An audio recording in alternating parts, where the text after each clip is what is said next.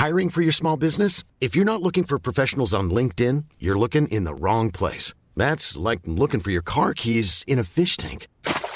LinkedIn helps you hire professionals you can't find anywhere else, even those who aren't actively searching for a new job but might be open to the perfect role. In a given month, over 70% of LinkedIn users don't even visit other leading job sites. So start looking in the right place. With LinkedIn, you can hire professionals like a professional. Post your free job on linkedin.com slash people today. When you're ready to pop the question, the last thing you want to do is second guess the ring. At Bluenile.com, you can design a one-of-a-kind ring with the ease and convenience of shopping online. Choose your diamond and setting. When you find the one, you'll get it delivered right to your door. Go to Bluenile.com and use promo code LISTEN to get $50 off your purchase of $500 or more. That's code LISTEN at Bluenile.com for $50 off your purchase. Bluenile.com code LISTEN. The Telegraph. The Telegraph. Podcasts.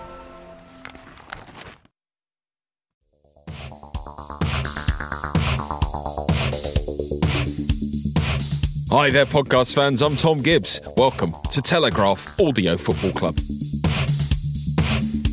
You will not find AFC taking a winter break. The gang are all here to discuss the amazing season Chris Wilder and Sheffield United are having and the alarming upturn in former Everton since the appointment of a truly world class eyebrow. There's a look at the state of play at the top of the Championship, a potential crisis brewing at Barcelona, and a Milan derby to remember. And stay tuned until the end of the episode today. Not that you'd ever stop listening prematurely.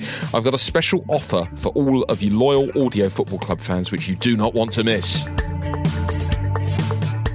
Let's take you now into the audio recording facility where I'm joined by three people, all looking at either their phones or their laptops. First of all, it's JJ Bull. How are you, JJ? I'm good. I'm watching goals. You're watching goals? Yeah. Get in the game, mate. Get engaged in this podcast. So I do it so I get revved up. Okay. You good. people listen to like rock and roll music to get all jumped, but not me. I watch the simple act of goal scoring. Are they even good goals, or is it just? Uh, sort of, no, you know- they're not. No, no. No. All right. Good. How about you, Mina Rzouki? What do you do to get uh, pumped up for this podcast?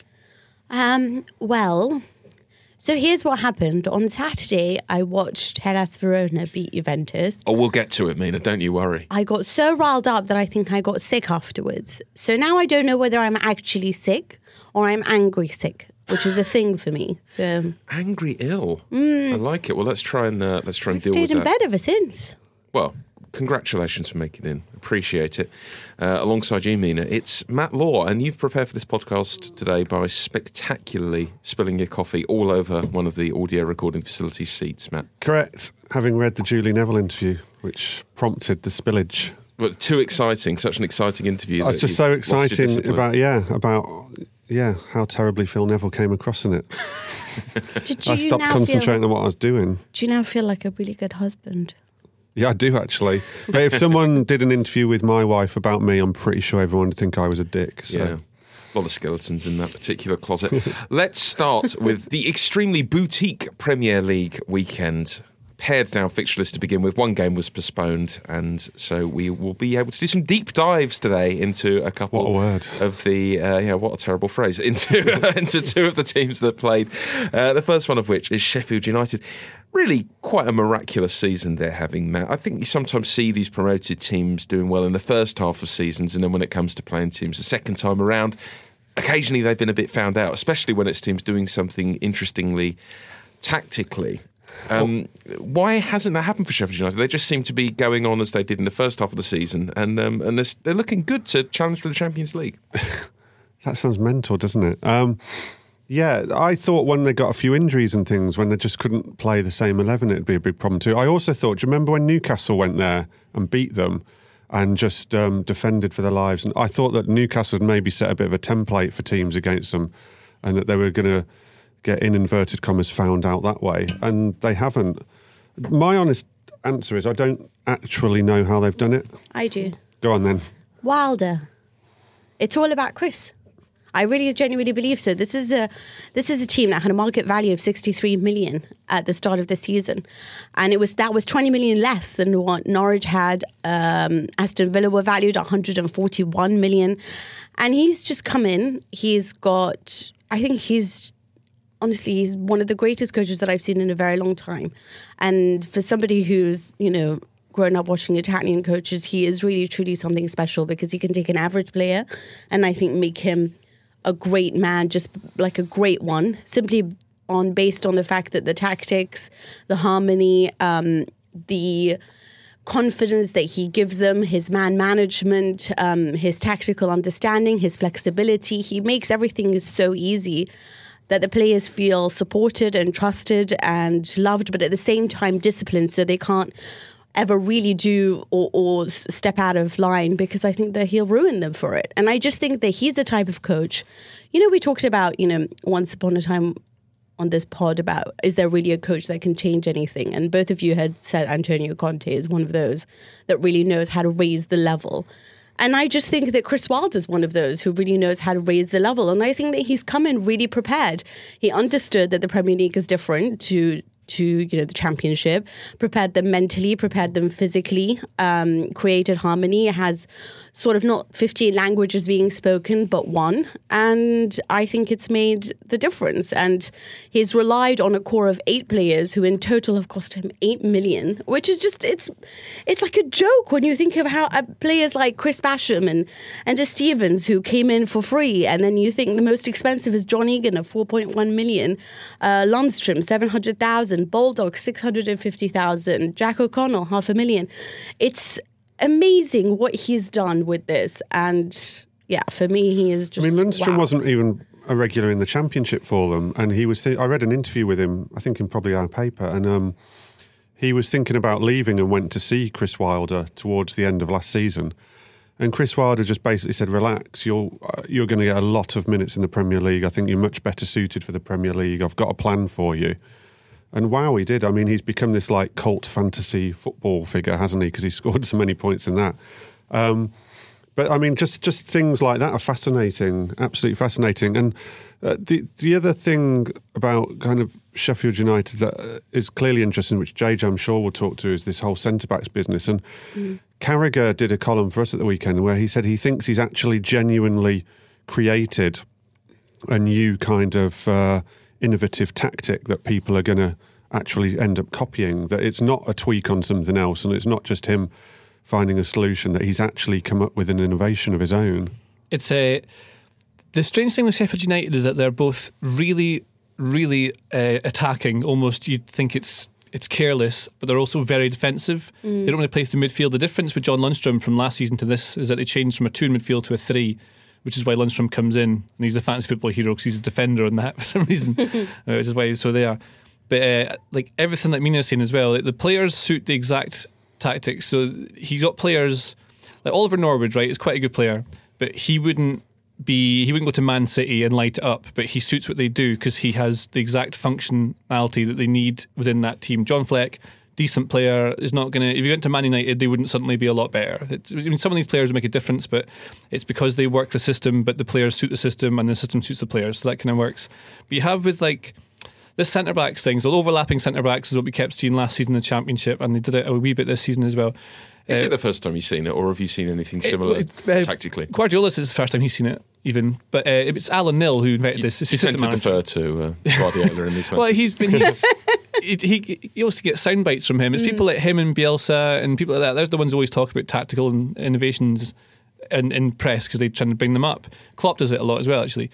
But the uh, the centre backs thing was Alan Knill, the assistant manager's idea, and he'd seen it somewhere else. I can't remember what, uh, where he said he'd seen it was in this Sunday League, but I mean he doesn't claim credit for it. But I know word in the street is that it's come from non-league or lower league where uh, Alan Knill seen it and put it in. So Wilder's listening to his other staff, which is very important. Assistant managers are always much more important a lot of people realise, like Phelan at Man United and stuff. Tito Vilanova. Yeah, yeah, exactly. The Vilanova, exactly. That's exactly a good example of it. And uh, the centre backs, they, they play a three at the back.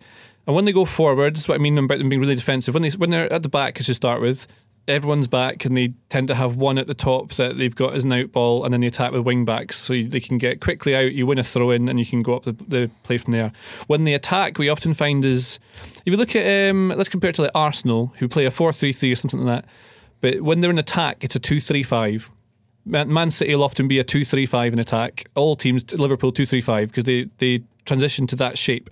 But what Sheffield United do is something similar, but they'll have like a like a two-three-five or a two I can't the numbers two two six, but they they double up everywhere. So there's one like particular goal against Aston Villa, for example, where you look, there's four players in the right channel, so total overload there, and there's three or four players at the back post, another overload there. So the whole point of football and your tactical systems you set up is to get overloads everywhere. A lot of people do it in defensive phases so that they can control the game that way. But Wilder's doing it in these weird parts of, t- of, the pitch. So if you've got three versus two in the wing, suddenly you've definitely got a way to get the ball in the box. And because he stacks them with these big tall boys, like the wing backs are basically centre backs as well. They're huge, those boys. So they attack the back post. Then you've got forwards like Ollie McBurnie, who, I mean, he's not a 20 million pound player, is No. he? But big, tall, you can take the ball down, control it, bring others in. And it means you've got it's it's very functional football, and it, I heard them describe it in Match of the Day too, saying it, it's like randomness. Tom Heaton, Aston Villa keeper, saying it's like it's like randomness, but it is like organised chaos by creating overloads. It's the whole point of it. Loads of fun to watch as well. Like Oh, yeah. really, really Yeah, exciting really game yesterday. Like, Yeah. Loved the rain. Loved how much they were going for it. Like Bournemouth didn't do the uh, Newcastle thing of sitting back. They went for it a bit, and probably to their cost. Um, but yeah, I think I think I agree with you all about Wilder. It just seems like he's um, it's a systemic thing with him, isn't it? Rather than He's done it at the um, clubs too. Star It's- players. It's not like he's yeah, just he's got a started. at- magnificent record. Yeah, it's not like he's just suddenly happened on something at, at Sheffield United and some magic has happened at, at one club, a bit like what you'd say Eddie Howe at Bournemouth. yeah, it's it's wherever Um, He's, he's done gone. it. He's done it at other, other, in other jobs, which suggests he can translate it and, and But continue I would to, say like. It's very easy to talk about how great it is now because they're they've been winning, but they've been winning a lot of one nils nil nils. It could so easily have gone another way where they draw a few of them, and but what they are. What does our old friend XG say? Uh, I've not actually got that up. I can find out in a minute, but uh, I know that they're like, just on points. I mean, they're they're nine points above fourteen. So if they lose three games, which is not inconceivable, and teams below them come up. Suddenly they drop right down the table, and it doesn't look quite as impressive. The other thing to really look at is that the goals for they've only scored twenty eight in the league, which is the same as Burnley, which is less than Southampton. Sorry, fewer than Southampton, fewer than Brighton and they've conceded only 24, which is it's that's the good record. So they're at, they're stronger in defence than they are in attack, and I don't know how sustainable that is. But it's also the fact that a lot of their points have been gathered from losing positions, which suggests that when they are going through something bad, that he either will change something tactically, Yeah. or the team is is motivated psychologically and mentally enough. I think to it's always, that. I think I can. Th- I don't think he changes often uh, things too much, but. If he doesn't get the, the exact amount of work rate out the players needs to make this work, if you've got eight players ahead of the ball, Yeah. uh, he's in trouble if he turns over. Massive. So you've got to chase back and get it. So there was a clip um, from the Bournemouth game where one of the centre backs is on the right wing and then has to chase back to to win the ball. It turns it over, and that's how they get the ball in Yeah. the box to get another shot away. And that's what they need to have. It's you don't really see. Like, can you imagine seeing even Harry Maguire doing that? No, but but this is what I love about him as well is the fact that his recruitment is based on, you know, there. Were, I know this sounds great because I compare a lot of stuff sometimes to the NFL, but. There's a lot of times where they say, I don't want the best player, I want the best competitor.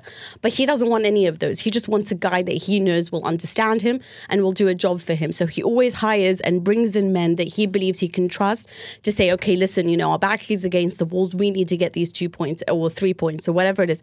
And they will go and do everything for him. And he's also a man who just studies so much. There was a lot of conversations, a lot of interviews with the players at Oxford.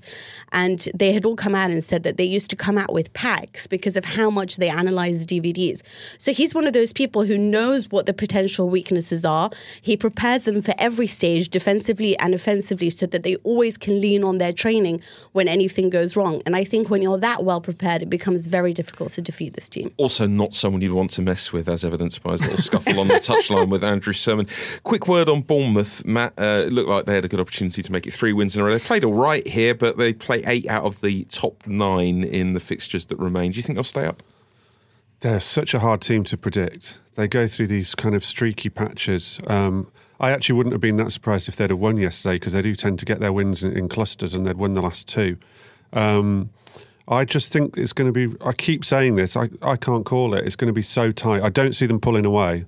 I don't see them winning enough points to pull away. But you There's a see few them of them stuck there, psychologically. Yeah. yeah. they psychologically psychologically collapsed because they were so good, Mm. and I don't know why they wasn't. It was they couldn't keep it up. Mm. Basically, Their big problem as well over the last few seasons is that they get to the point where they're safe, then they relax, yeah. and they've not really had to struggle as much as they have. I might be wrong there, but they don't seem to have had to struggle so much as they are now. But that's because there's so many clubs grouped together that they're in a bit of trouble. Yeah, it certainly feels like they could do with a bit of a rethink if they do stay up this season. One team who are pulling away from any relegation bother are Everton. They've been massively improved under Ancelotti. Only Liverpool have won more points since he arrived into the Everton job. What's been his secret, JJ? Well, Ancelotti's. See, I mean, me know a lot about Ancelotti Mm. right, from Serie A stuff, but he's a he tends not to do anything dramatically tactically. He does t- the simple things very well. Fits players into. He fits his system around the players, makes sure that that works. Same what we're just talking about with Wilder, it just all works. But then he makes people happier. He leads quietly. He doesn't need to ball and shout. Apparently, he's given a lot of responsibility to Duncan Ferguson, and the tactical changes are what Ferguson did. It just makes total sense. You put two wingers on. You've got not many clubs have two forwards like Richarlison and Dominic Calvert-Lewin. One, they both can. Calvert-Lewin's really good in the air, and if you look at statistics in the Premier League, he's one of the best at uh, things that would make him look like someone who can take the ball down and, and win it in the air and stuff like that. But he's also scoring heaps. But he's doing that since he's been part of a two. So obviously that seems to work better for him. So you get more out of that. You score. Schneiderlin suddenly back in the team. It's an interesting one. Mm. In his book, he says that, that that's his favourite system is a four four two, either a diamond or, or a flat two. That's what he always used to play. He was known for his um, Christmas tree formation, Mm-hmm. but 442 is his favorite formation. And I think that, you know, the fact is, is that I think he benefited a lot from Duncan Ferguson's interim management because I think that he, what Ferguson did was sort of return the confidence to the players. Um, he got Richarlison and Calvert Lewin to work together, play together, and, and have fun together. Um, and you could see that the team was already experiencing a, a positive bounce. I think that he's just problem solves and that's what he does really well. And and I think like Klopp when you do enjoy your football and it's not about going through oh god it's a set piece. We know we're going to fail. It's a set piece. This is always what happens. He's the kind of guy that just he just takes away all the pressure. There was a, a, time where Real Madrid always lost to Bayern Munich, always. And they came to him and, and, spoke to that, and they were like, oh, this is, you know, your La Bestia Negra, you know, the team that always ends up, you know, scoring against you and, and booting you out of the competition. What's La Bestia Negra? Oh, Black Beast. What would you call your... Bête Noire? Same Bête thing noir, as that? bête noir. Yeah, okay, exactly. good. And uh, he said at the time, um, yeah, okay, fine. I mean, you know, German, you know, Bayern can always beat whichever team it is, but I've never lost to a German team. And it's just, it filled this club with so much calm. And he just has this ability to create a great harmony, to make everyone have fun. He's not some, I think, I mean, for, I think with Everton, Marco Silva had these training sessions that were just really long.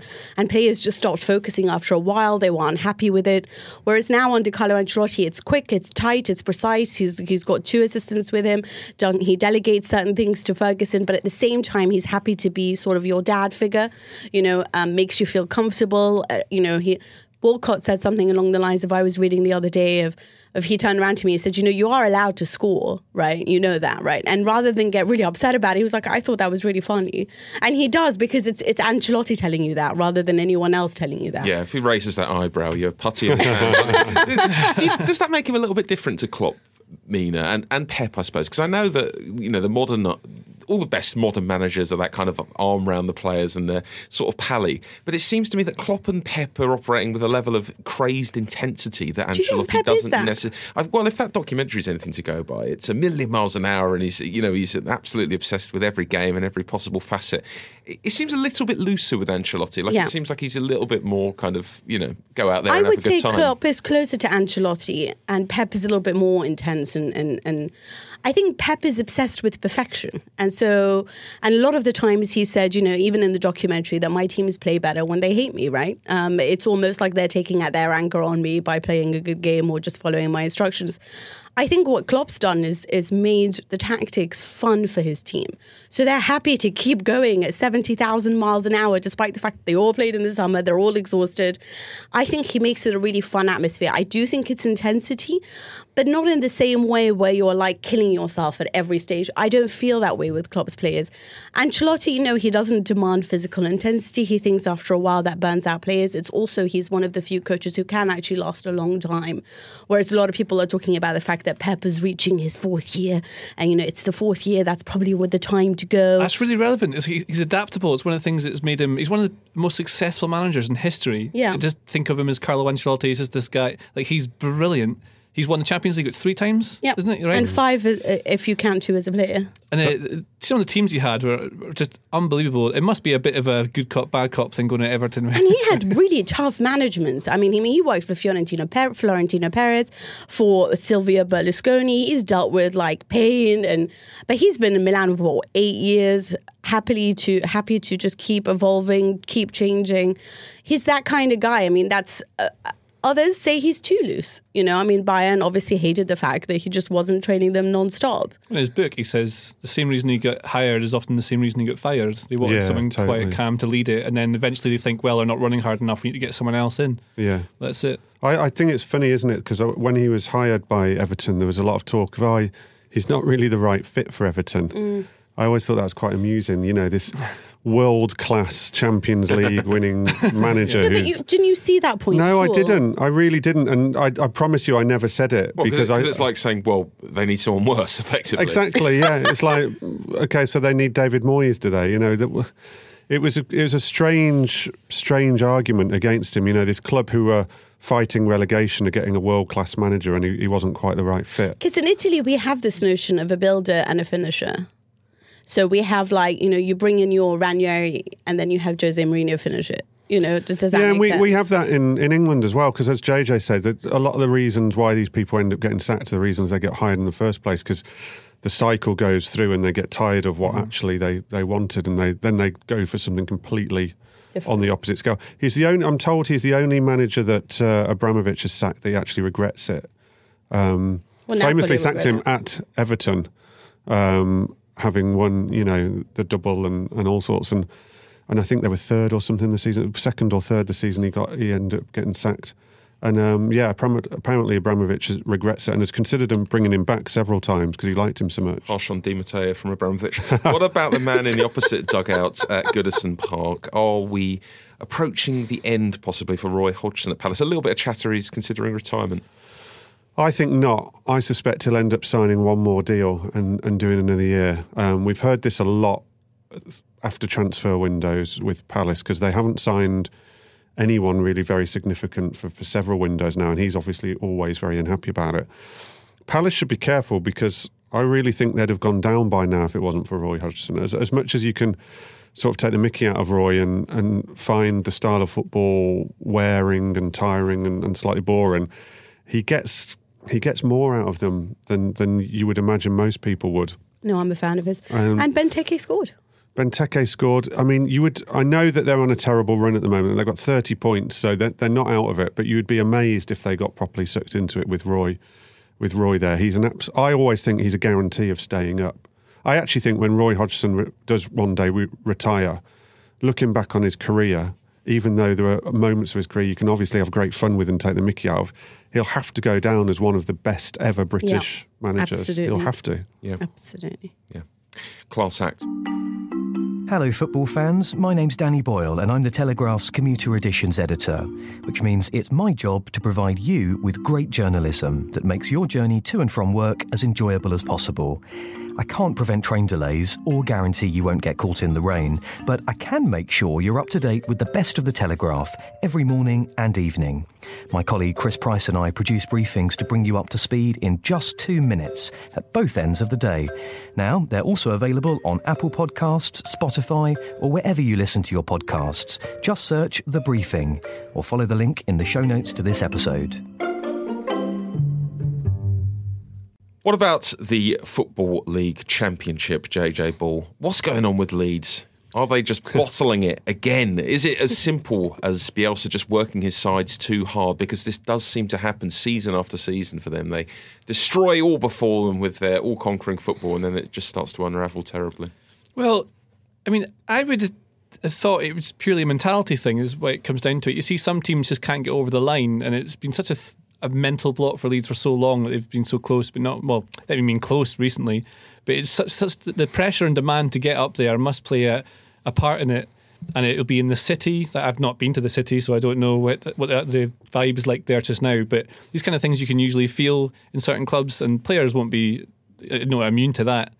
The idea that he works them too hard and then they then tire it makes sense. But also, the championship's a bit of a random league. We get a lot of st- people just punt the ball up and they get a second ball and they score a goal, and that can be a 1 0 defeat. And so Bielsa's trying to control every single part of the pitch and the ball so that you, you remove these variables.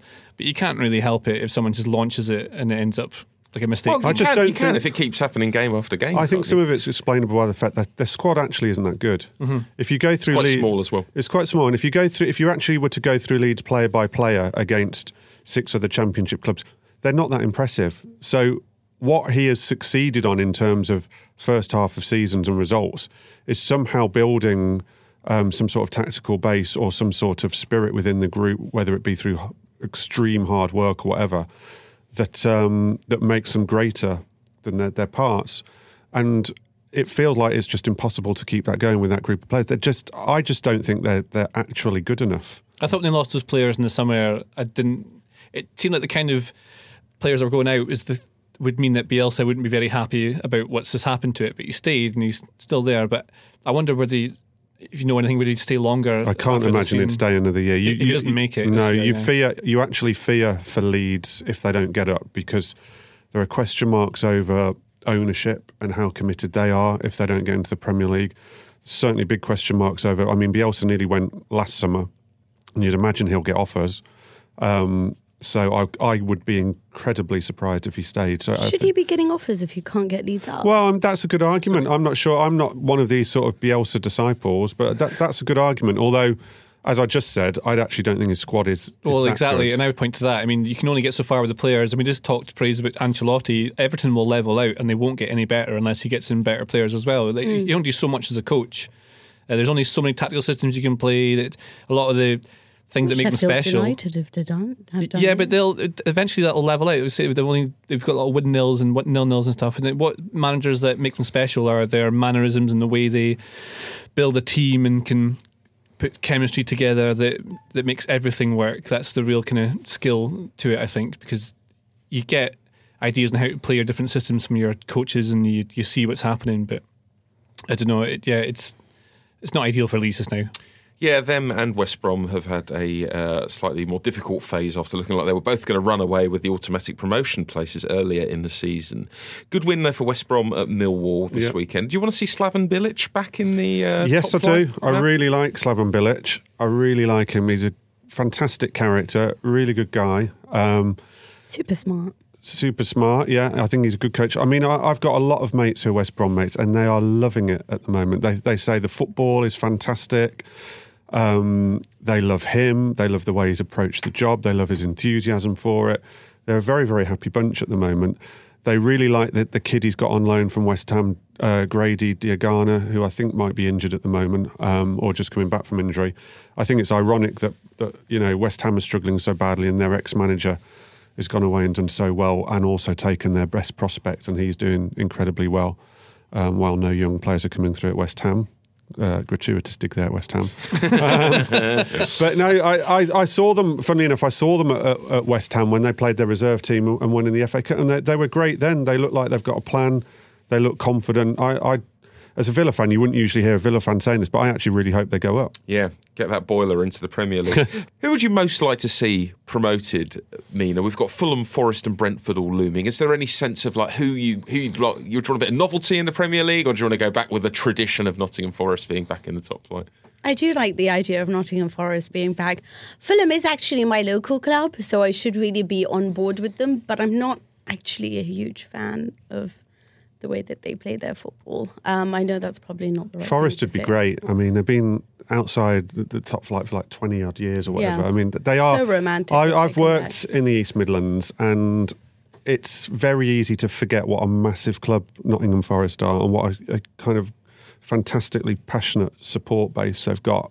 And I've, I've thought for years, clubs like Forest and Sheffield Wednesday, I mean, Wednesday aren't going to do it this year, I don't think, but I'd like Notts County as well. those kind of They've clubs I got quite a few see. promotions if they want to get back into the Premier League. But I mean, I I think everyone's going to fall in love with Brentford, and I'm getting a bit bored of hearing about Brentford, if I'm quite honest with I'm, you. lo- I'm loving this antipathy towards Fulham and Brentford as a QPR fan. I've obviously, uh, I've Bring obviously on won Forest. you all over. Bring on Forest on and lots of Brian Clough stories.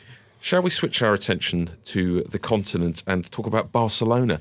Been a funny week for them, Mina, the week we've just had. It seemed like proper crisis at one point, like Abidal uh, not winning many friends, Messi uh, kind of calling him out on social media. I mean, there's surely only one winner here, especially given his contract situation, and that's Messi, right? He'll, the club will just have to do whatever they can to keep him happy. Well, this is the whole point. I think that what Messi's upset about is that. So basically, Abidal came out and he did an interview with Catalan newspaper Sport. Uh, I think this, I believe this was last Tuesday, and he said that uh, lots of players were not satisfied with Valverde, nor did they work a lot. Anyway, he spoke about the coach dressing room relationship. He said it was always good, but then there are things that I can smell as a former player, things that I can sense as a former player. And I told the club what I thought. Basically, what he's saying or alluding to was the fact that the players didn't seem to be working hard enough. And I think that's something that a lot of people said at the time.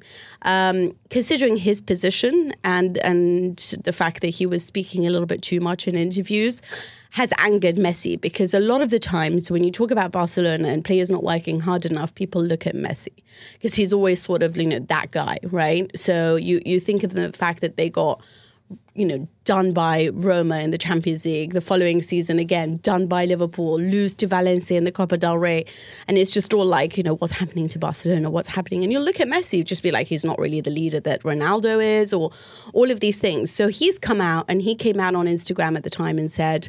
I think that if you're going to talk about players not being on the side of you know the coach or not working hard enough, please mention names because otherwise we all end up looking terrible.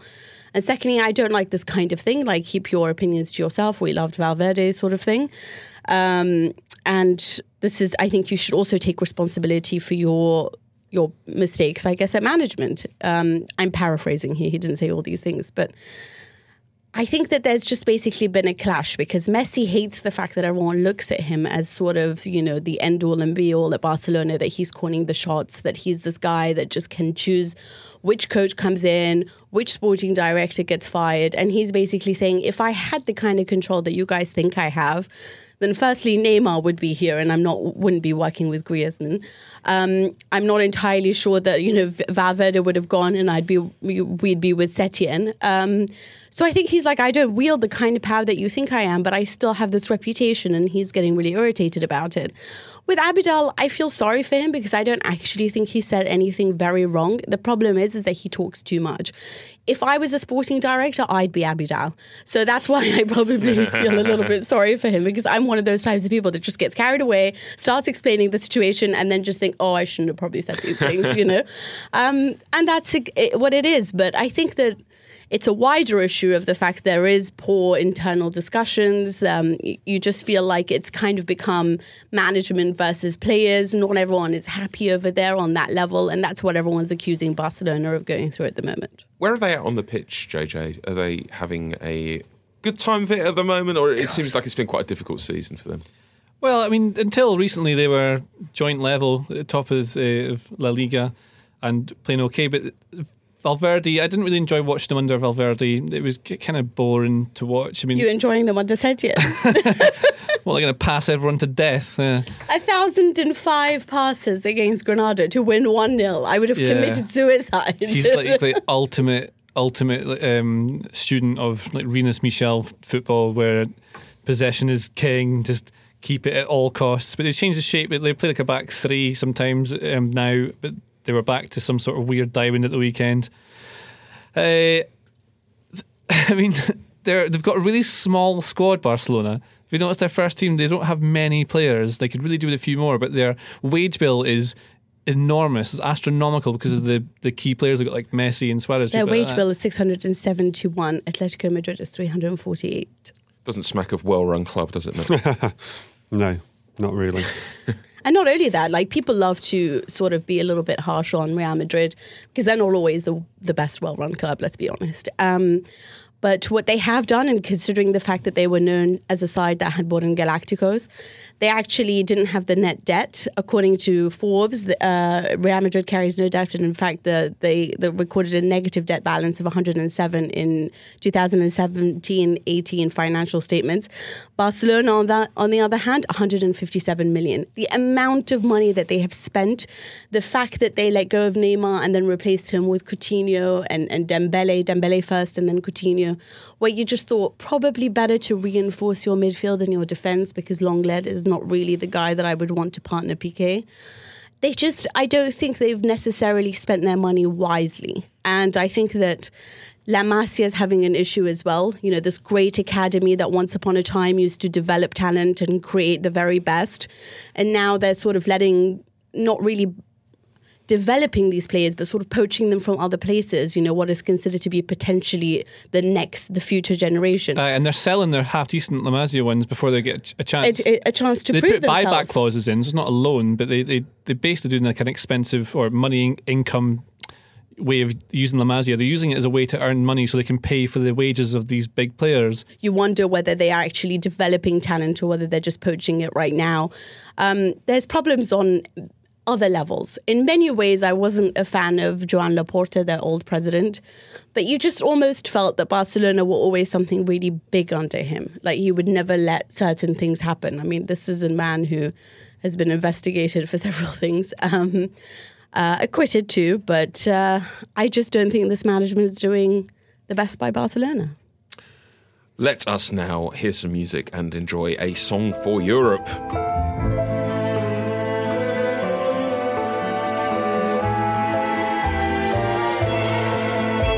Watched the Milan derby. What a game that was! 4 2 to Internazionale after being 2 0 down. Uh, amazing Brozovic goal, especially. Did you enjoy it, Mina? Oh my god, it was so amazing. Did you guys watch it? I saw sort of highlights It was. as Were it was you going thrilled on. for Conte? I was very thrilled for Conte. It was very- I thought of you. I thought you'd be gutted because Juve had lost and it put Inter back on the top of the table. Yeah, well, I hate Sarri, so Loads of I don't fun know who though, I wasn't hate it? more. Like, really, you know, I- I know it's a hoary old uh, cliche that uh, Serie A is defensive and boring, but this was end to end, loads of chances, woodwork getting hit. we Great, don't defend anymore. We don't defend anymore. Yeah, there was some very curious AC defending, wasn't there? Romagnoli getting done by Lukaku. So much for the future centre back of Italy. Um, it was really interesting actually because this is the Milan have been on on the whole pretty bad for a few years now, right?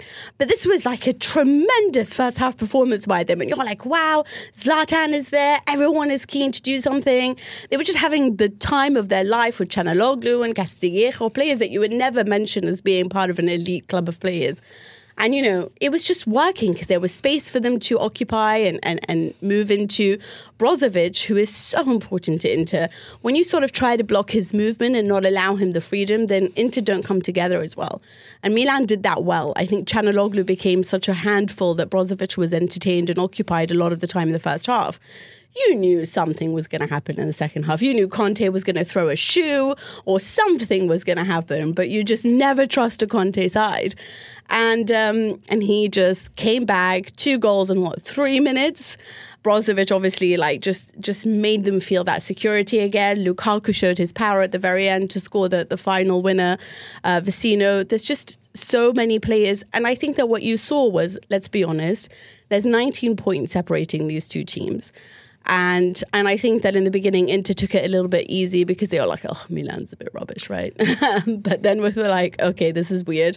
Now we have to show who we really are, and they did. Do you know what I found interesting about it is um, quite a few English journalists went over for, for English newspapers. That I don't think that's happened in Serie A for years. That Koeman that was there as well. There's been this interest. It, it's it is the most interesting title race at the moment. It is the sort of most interesting story in Europe, um, and I think it's been. That's not to say you know these Juventus sides have been amazing for years, but there've been so little proper competition. Yeah. That it's just caught people's imagination again, and Serie A has sort of become a thing again. Yeah, it's it's. But by the way, had Lazio won midweek, they would be top. Right. Well, And I they would have, but the fact is, is they just drew, and now they're just a you know a point behind or whatever it is. But it's it's a three horse race, and it's with you, you never trust Lats, uh, you never trust uh, Inter, but you do under Conte. Mm.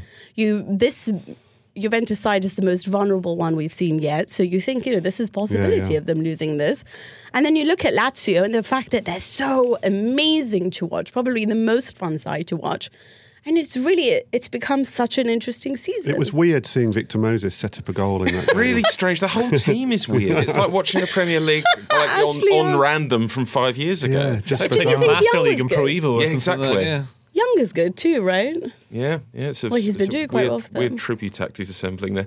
What about you, Vape, Mina? They went to my favourite team, Hellas Verona, I know. and lost two one. Can I just say, Hellas Verona, their entire squad salary is 9.3 million. Yeah, they got Fabio Borini as well, banging Yeah. them in for fun. And Pazzini, if you're one for nostalgia.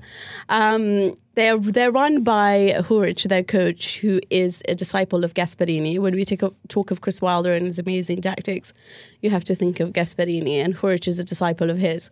And the, right now, they're just a very attacking team. They're very solid, um, and they have a management that's very much on board with what the coach wants. And they held Milan to a draw last weekend. Midweek, they held Lazio to a draw, and then they defeated Juventus. And this is them playing every three days with a you know with with a team that is just nowhere near what you know it, it should be. Basically, they're a very small squad with not very great players, and. Uh, and it just goes to show you that Juve right now are just either entirely dependent on Ronaldo or just not that interested in working hard for the team. And people thought that, you know, they needed motivation, they needed to shake things up, so they brought in Ronaldo. That didn't work. Let's sack, sack Allegri and bring in Sarri because a new style of play might motivate them. It hasn't worked. Everyone said wait till February. We're in February, and this is the worst that we've seen. They've lost to Napoli, they've lost to Hellas Verona. Do you really trust the side to do something in Europe now? Is he um, is he under pressure at all? I know your views on Sarri, but is there a lot of criticism in Italy? Is he sort of under pressure, or are people sort of willing to give him time? I know historically, because I remember having to write about this for Chelsea. Is historically his second season is always better at clubs, so obviously always takes him quite a long time to get his philosophy in. I think he has a lot of alibis because not very many people are, are happy with the work done by sporting director. Uh, if you look at the midfield, it's a little bit poor, to be honest. So you're a case of you bring in Sarri, but you've offered him a midfield that isn't very flexible, that doesn't have the type of player suited to his type of football. So you can't ask for too much. And you're also asking him to not really have the authority because it's like, okay, Ronaldo has to get away with everything, you know, and then it's up to you to try to do the rest of it. And he, it's just not the way that he plays his football. So he's not getting battered by the press yet. He's not getting battered. And to be frank, even a lot of the fans are willing to show patience. But because he has done so well in the Champions League. But again, I feel like if they don't win the Scudetto and they're out against Lyon, it's over. They won't get knocked out by Lyon, will they? I don't, at this point, I mean, Hellas Verona? I Yeah. don't know. Come on, be kind to Hellas. They're having a wonderful season. Let's finish up with this question, which we asked our friends on social media. After Kaka was filmed, turn Kaka. That sounds wrong. Kaká. Kaká. After Kaká was filmed turning out for Hackney Wick FC at the weekend, when did you see a player clearly playing way beneath their level? Asim says Virgil van Dijk every week. I'm not sure what level he could be playing at, but uh, good answer. And Will R says we played against ex Chelsea striker Mark Stein when he was doing a physiotherapy degree after retiring at university in London circa 2005. He could still leap like an absolute salmon, but he didn't score.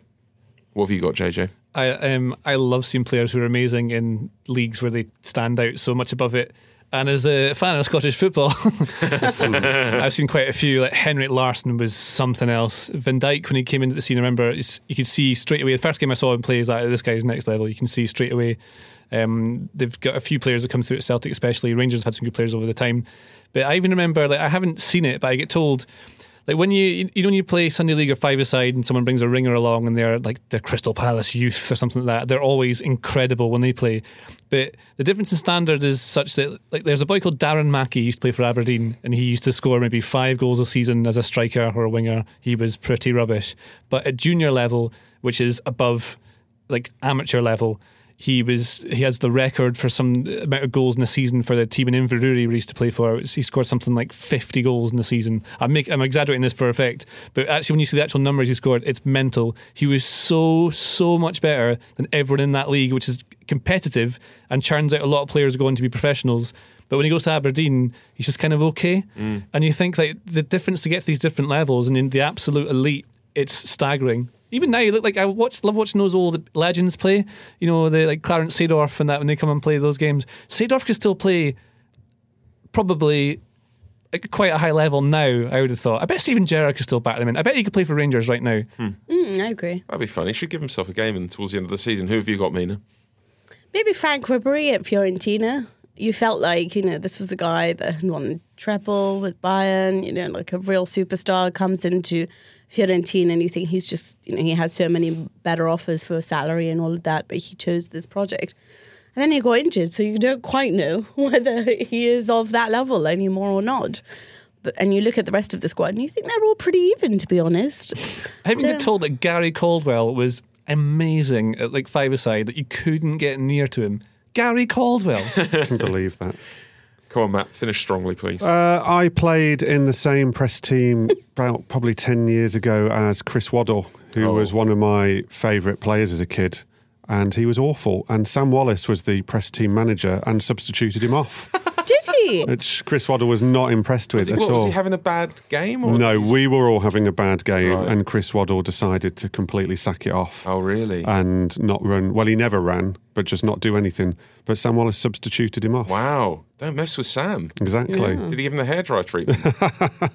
And then Collymore has played in those press games. Our Stan Collymore, who just balls at everybody. yeah. Doesn't suffer fools. Absolutely screams at you. But he, to be fair, he has been pretty incredible whenever I've I've seen him play for press teams. Just scores stupid amount of goals, and it's you you realise how hard they hit the ball, which sounds ridiculous. that is it, yeah. It's They absolutely smash it. Yeah, they don't seem to do more with the backlift than their leg. It's all technique, and he's, it's crazy. Like I did this thing ages ago with some boys who play for Morecambe, and uh, they were they were free kick experts. I was doing it with uh, the old Brentford free kick coach, actually, a guy called Bartek Sylwestrzak, I think his name is, and uh, for this thing for how to hit knuckleballs, and we're learning how to do it. And these boys were just stepping up and just, but they were launching this ball so fast you don't even know how they've learned to do it in the first place. But that's just standard. And they're not even that good players. The miracle of Morecambe. That's your lot for this week. Here's the special offer I promised you. If, like me, you're very interested in football but recklessly uninterested in grown up things like news, politics, or share prices, I've got some really excellent news for you. As a listener to Audio Football Club, you can now get 50% off the price of a sport only subscription to The Telegraph. That will allow you to read every article by our brilliant team of football writers. You've got Jamie Carragher, Sam Wallace, Jason Burt, James Ducker, and of course, AFC's very own Matt Law. It's only £20 for the year, which is down from the normal price of £40, and that will even get you the rest of our fantastic sports writing in an Olympic year, no less. Who knows? Maybe you'll end up even liking rugby. You have until the 15th of March 2020 to access this special offer. Head to www.telegraph.co.uk forward slash AFCT. AFC Telegraph, the initials. You get it. Or you can click on the link that will be left in the show notes. Contact me before next week if you'd like to. I'll be on Twitter as usual. It's at Tom with an H Gibbs on there, and you can send us an email. AFCpodcast at telegraph.co.uk is the address. We'll read out the best of what you send us.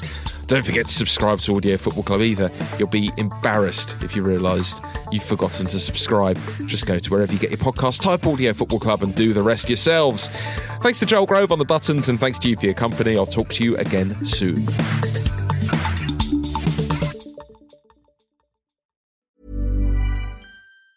Hey, it's Danny Pellegrino from Everything Iconic.